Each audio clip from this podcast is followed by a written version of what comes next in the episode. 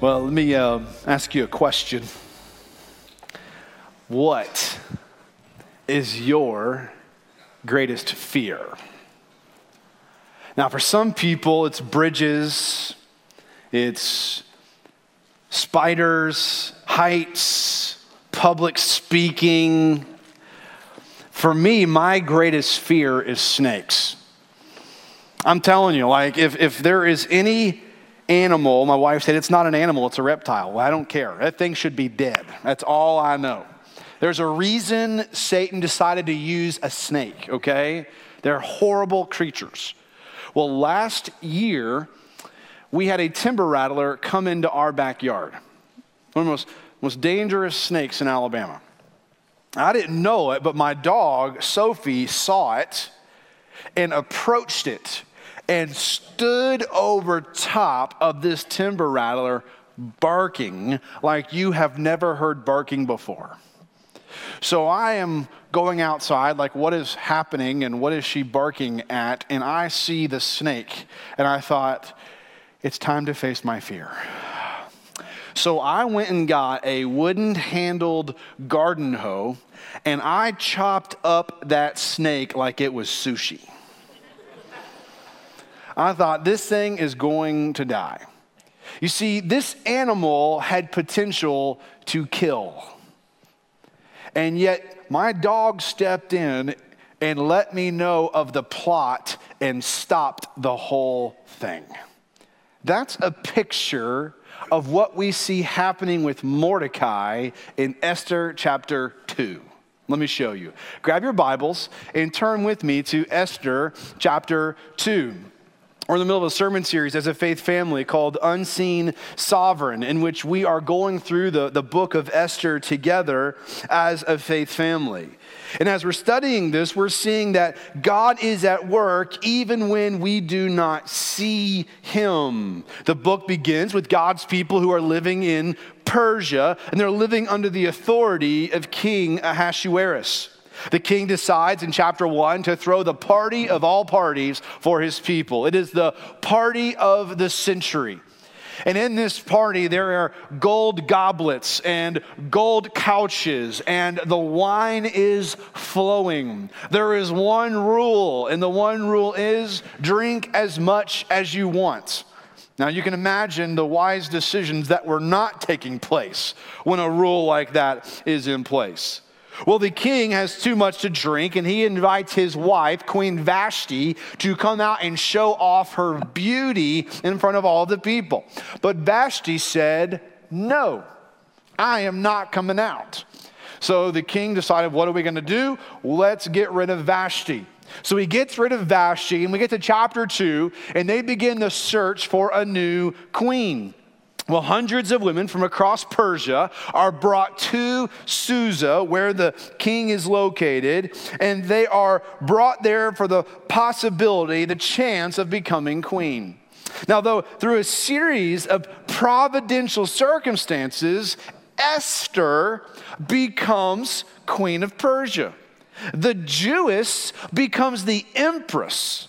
And notice where the story picks up in verse 19. It says, When the virgins were gathered a second time, Mordecai was sitting at the king's gate. Now, why the virgins were gathered a second time, we don't know why. Perhaps the king was continuing his collection of women for his harem from across the kingdom. Or possibly this is the after the final rose farewell party for those who lost to Esther.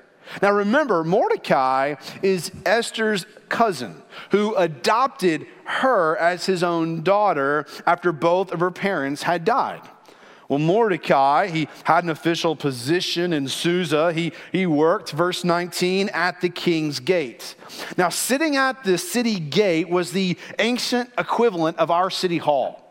This is a place where community leaders would gather to confer. They would make decisions and they would perform business.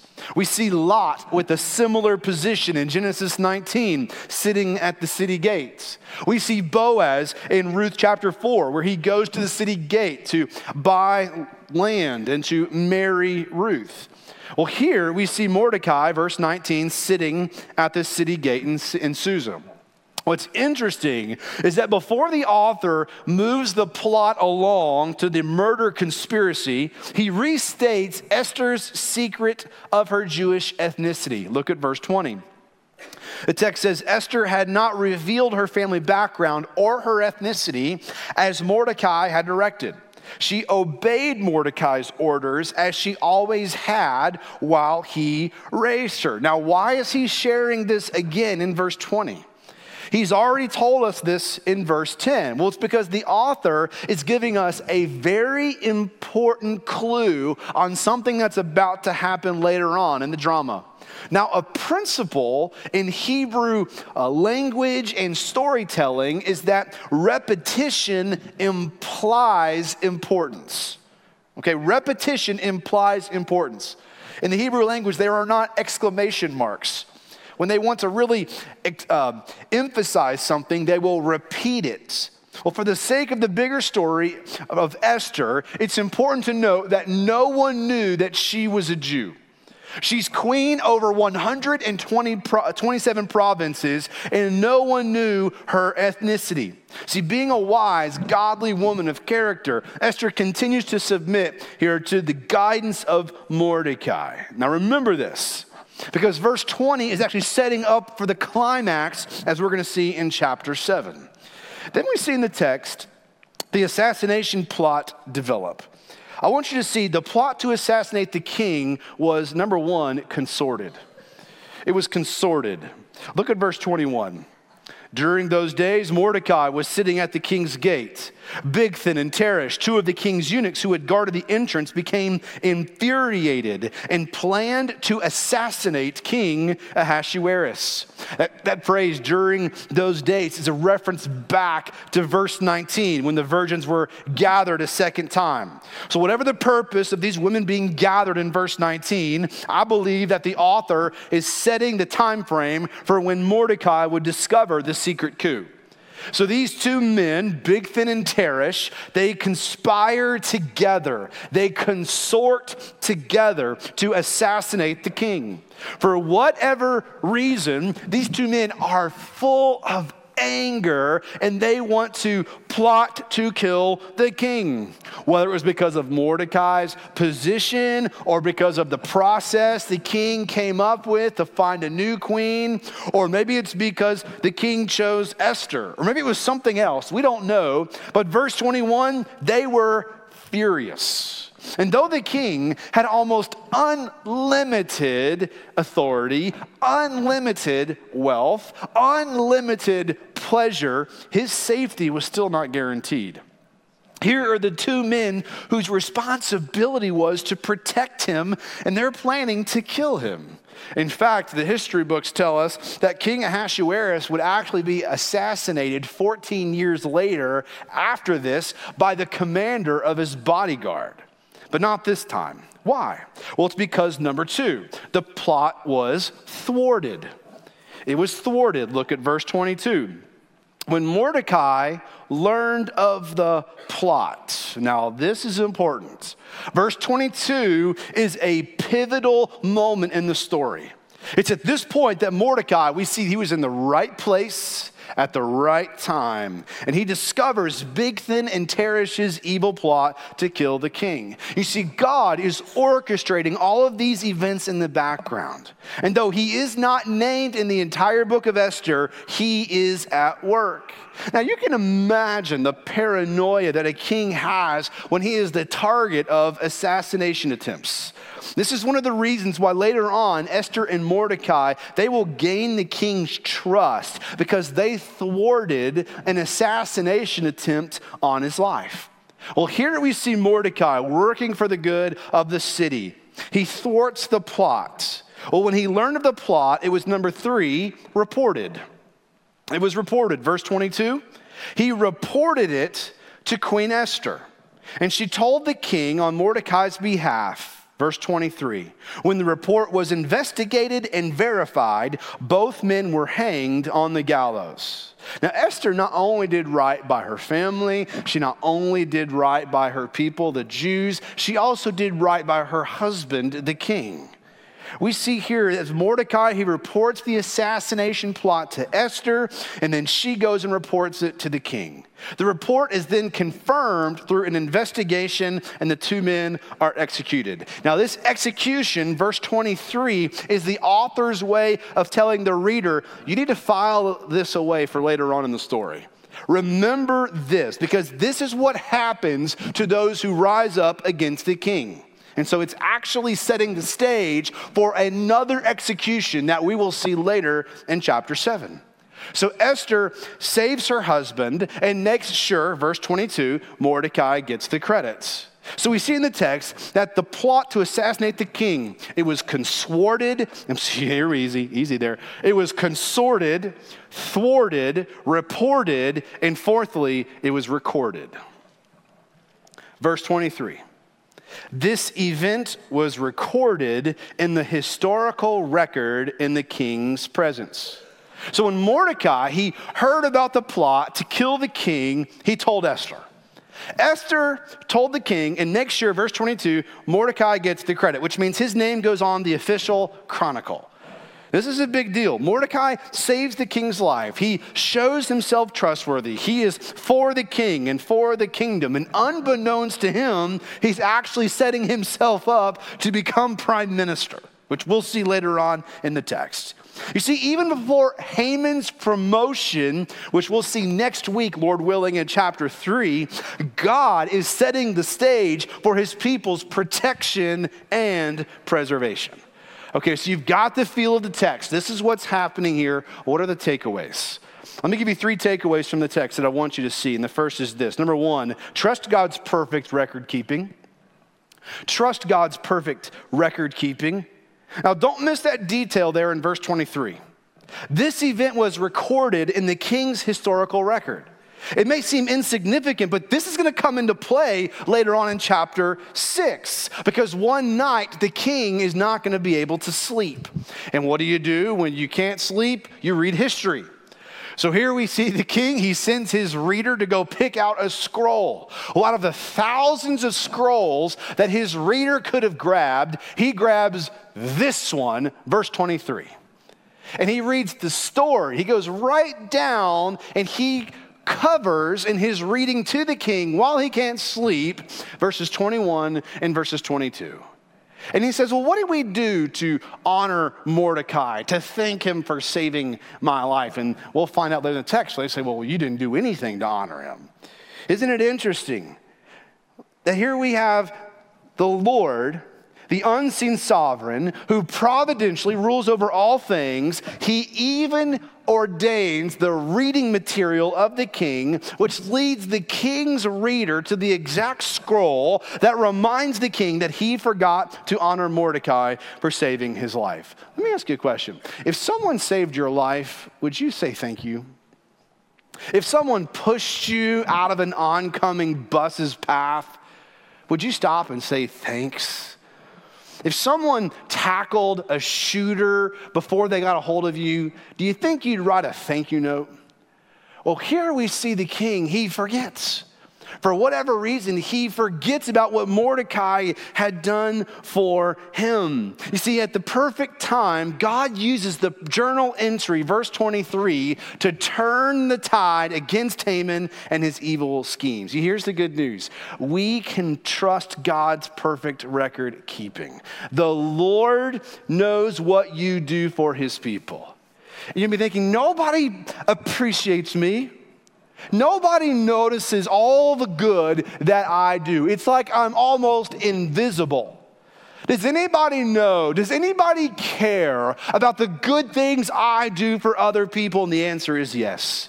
Your Father in heaven is fully aware of all of the good that you do for his people. The Lord knows, the Lord sees. The Lord is keeping track of every action of every person all over the world all the time. Ecclesiastes 12 says, For God will bring every act to judgment, including every hidden thing, whether good or evil. You see, the one who neither sleeps nor slumbers, he is fully aware of all things at all times. You see, no one gets away with evil before the unseen sovereign who sees all things. The one who knows all things and the one who sees all things will one day reveal all things. You may be wondering when is that person who hurt me going to get justice? That person who assaulted me, that person who conspired against me, that person who's worked against me, when are they going to get theirs? And the Lord says, Do not worry. I am fully aware. No one gets away with anything before the unseen sovereign. You see, you can trust his perfect record keeping. God keeps perfect records. Hebrews 4:13. Nothing is hidden from God's sight. Indeed, everything is uncovered and laid bare before the eyes of him to whom we must give an account. Now, hear me. You may not get the earthly credit for your good works. Oftentimes, the good you do, it goes unnoticed by the vast majority of the world, but not by the unseen sovereign. He is watching and he cares and he loves your efforts, as meager as they are in comparison to his character.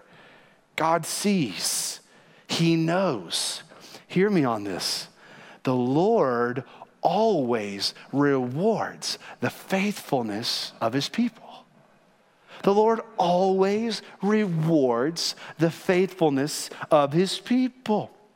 And so keep encouraging, keep serving, Keep getting low and working for the good of others. Keep your good works up. Let your good works shine before men so that they might see your good works and give glory to your fathers. Continue to serve, even though some may never see. They may never say thank you. They may never stop and give you an award or a raise. Hear me on this from Hebrews 6:10. For God is not unjust. He will not forget your work and the love you demonstrated for his name by serving the saints and by continuing to serve them him. Whatever you do, work at it with all of your heart, not as for man but as for the Lord, who will one day reward you. For it is the Lord Christ whom you are serving, and God will reward your faithfulness. So, God's people, we trust God's perfect record keeping. Secondly, we're to trust God's perfect timing. We're to trust God's perfect timing. Mordecai, verse 21, was sitting at the king's gate, perfect place, when Bigthan and Teresh revealed their plan to assassinate the king. Perfect time. Perfect time, perfect place, taking place right here. It just so happens that Mordecai's daughter is the queen. Who set it all up. I think there is a book that needs to be written by someone that says it's all rigged. The whole thing, all of life, it's rigged. God has this whole thing rigged. Because isn't it interesting? This a plot to kill the king is revealed to the one who is the adopted father of the wife of the king. And here, the author, it's like he's waving the flag of God's providence over verse 22. You see, there's no such thing as chance, there's no such thing as luck. There's no such thing as happenstance. There's no such thing as a fluke. This is divine providence of God.